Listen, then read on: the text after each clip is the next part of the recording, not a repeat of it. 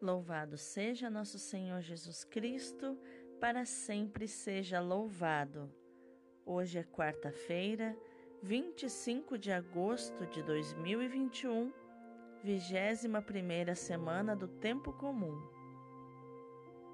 São Luís IX, rogai por nós.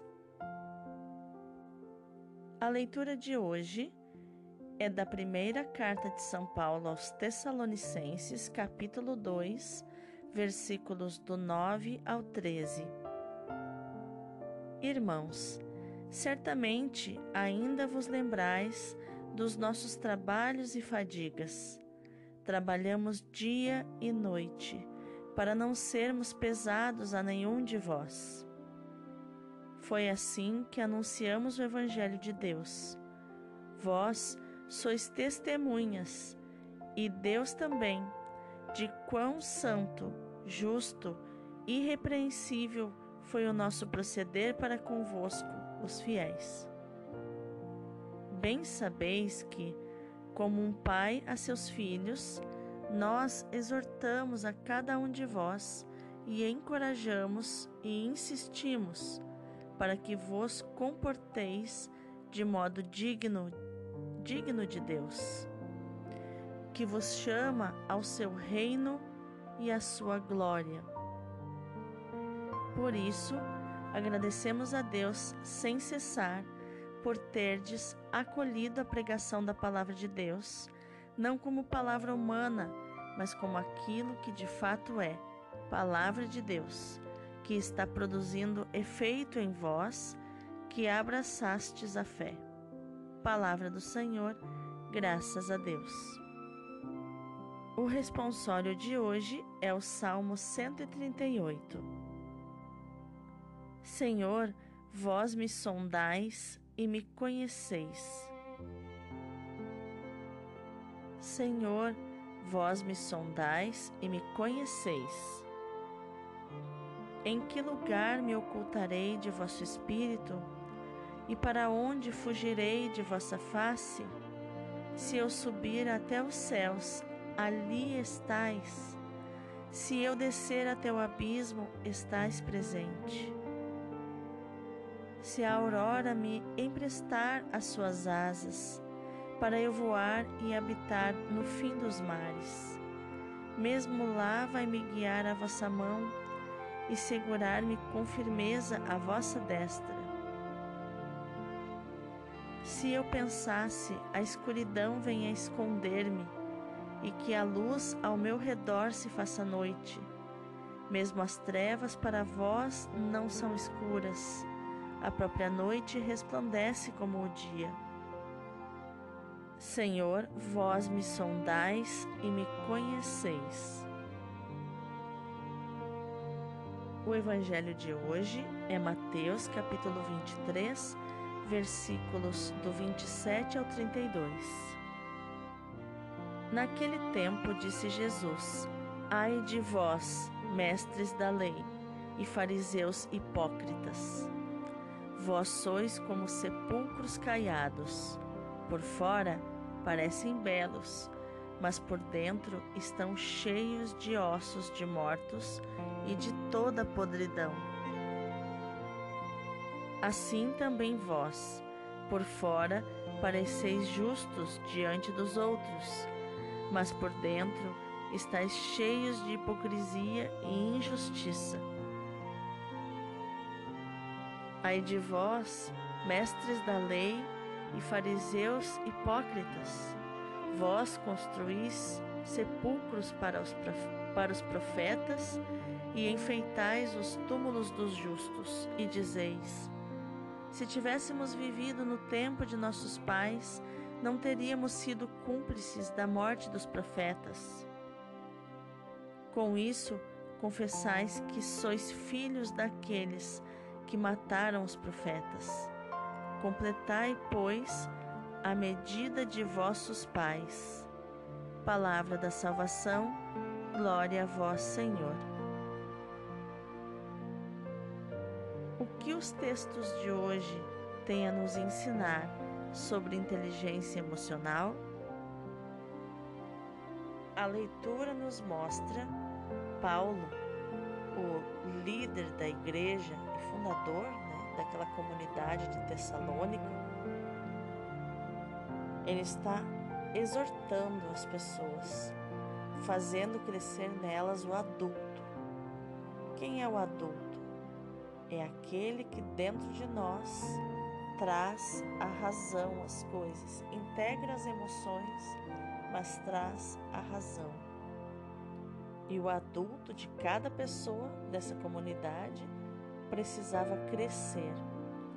Adulto é aquele que faz o que precisa ser feito para resolver o que precisa ser resolvido. Adulto é aquele que é protagonista da própria vida. Então, Paulo inicia a exortação dele falando que ele mesmo optou por trabalhar fora com as suas tendas, ter a sua própria fonte de renda para não ser pesado para a comunidade, para que ninguém, para não dar motivos para ninguém falar mal dele, dizer que ele, que ele estivesse é, no modo, dizendo no modo popular, né, se escorando na comunidade, se escorando na igreja e sendo sustentado. Ele disse: Não, eu vou continuar trabalhando e administrando meu tempo para ter tempo para todas as coisas. E da mesma forma, ele está pedindo que a comunidade, é, é eles estão, na verdade, encorajando e insistindo as lideranças aqui dessa comunidade, encorajando e insistindo para que cada um tenha um comportamento digno de Deus, digno de um filho de Deus, digno daquele Deus que nos chama ao seu reino e à sua glória. E por último, Paulo, aqui no versículo 13, ele faz um agradecimento a Deus. Ele eleva o seu pensamento a Deus, sua oração, a sua gratidão a Deus, sem cessar, porque a comunidade escolheu a pregação e a palavra de Deus, não como palavra humana, mas como aquilo que de fato ela é palavra de Deus que está produzindo efeito nessa comunidade e hoje em nós também. Produzindo seu efeito em todos nós que abraçamos a fé. E isso Jesus aqui no Evangelho vai é, em cada versículo explanar com detalhes que, que tipo de relacionamento Deus não quer.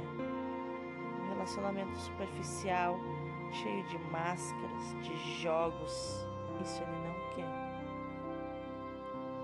E nos convida a colocar um ponto final em sermos sepulcros caiados. O que era o sepulcro caiado? Eram sepulcros cobertos com cal, mas que por dentro estavam, ele continha um defunto apodrecendo. Assim, também precisamos deixar de ser sepulcros caiados. Precisamos cultivar relacionamentos saudáveis, sem medo do abandono. Relacionamentos saudáveis que onde ora eu a minha opinião prevalece, ora não. Isso faz parte, não preciso vencer o tempo todo, não é um jogo. E nessa época, os fariseus viviam hipocrisia. Eles pareciam justos diante dos outros, muito santos, muito, muito virtuosos, mas por dentro cheios de hipocrisia. O que é hipocrisia? É cobrar dos outros aquilo que você não faz. É exigir dos outros aquilo que no oculto, entre quatro paredes, você não realiza. Jesus estava sendo duro com eles, porque a quem muito é dado, muito será cobrado. Se eles tinham mais conhecimento, mais instrução, logicamente deveriam ser mais cobrados. Uma coisa é uma pessoa ignorante ter maus comportamentos, ela não sabe, mas quem tem instrução sabe, por isso deve ser mais cobrado.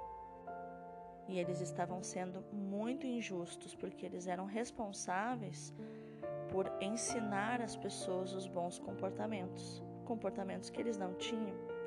Exigiam que a população cumprisse os 613 mandamentos da lei e eles mesmos não cumpriam. Eles apenas fingiam que cumpriam, porque ninguém estava ali para fiscalizá-los. E aí Jesus é mais duro ainda com eles aqui no versículo 29, quando diz: Ai de vocês, mestres da lei e fariseus hipócritas, vocês constroem túmulos para os profetas e enfeitam esses túmulos. E ficam dizendo: Ah, se tivéssemos vivido no tempo de nossos pais, nós não teríamos sido cúmplices da morte dos profetas. Jesus olha para eles e diz: Falando isso, vocês estão confessando que são filhos daqueles que mataram os profetas. E no 32, ele intima esses poderosos fariseus e mestres da lei. Ele diz: completem então a medida dos pais de vocês, completem os crimes dos pais de vocês. Vão em frente matem mais um profeta e depois se façam de vítimas. Façam que, ah, não foi conosco, não é culpa nossa. Quantas vezes na nossa vida é nos dado um poder de controlar através de uma liderança, através de um pastoreio, instruir as pessoas sobre os bons comportamentos, sobre as boas atitudes. E nós mesmos escondemos as nossas, porque ninguém está ali para nos instruir ou para nos fiscalizar. E fazemos o mal sabendo que estamos fazendo o mal.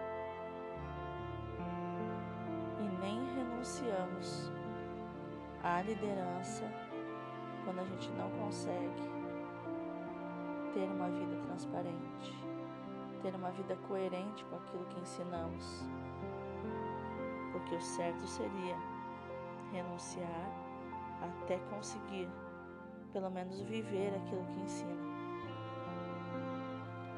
Mas essa é a natureza humana.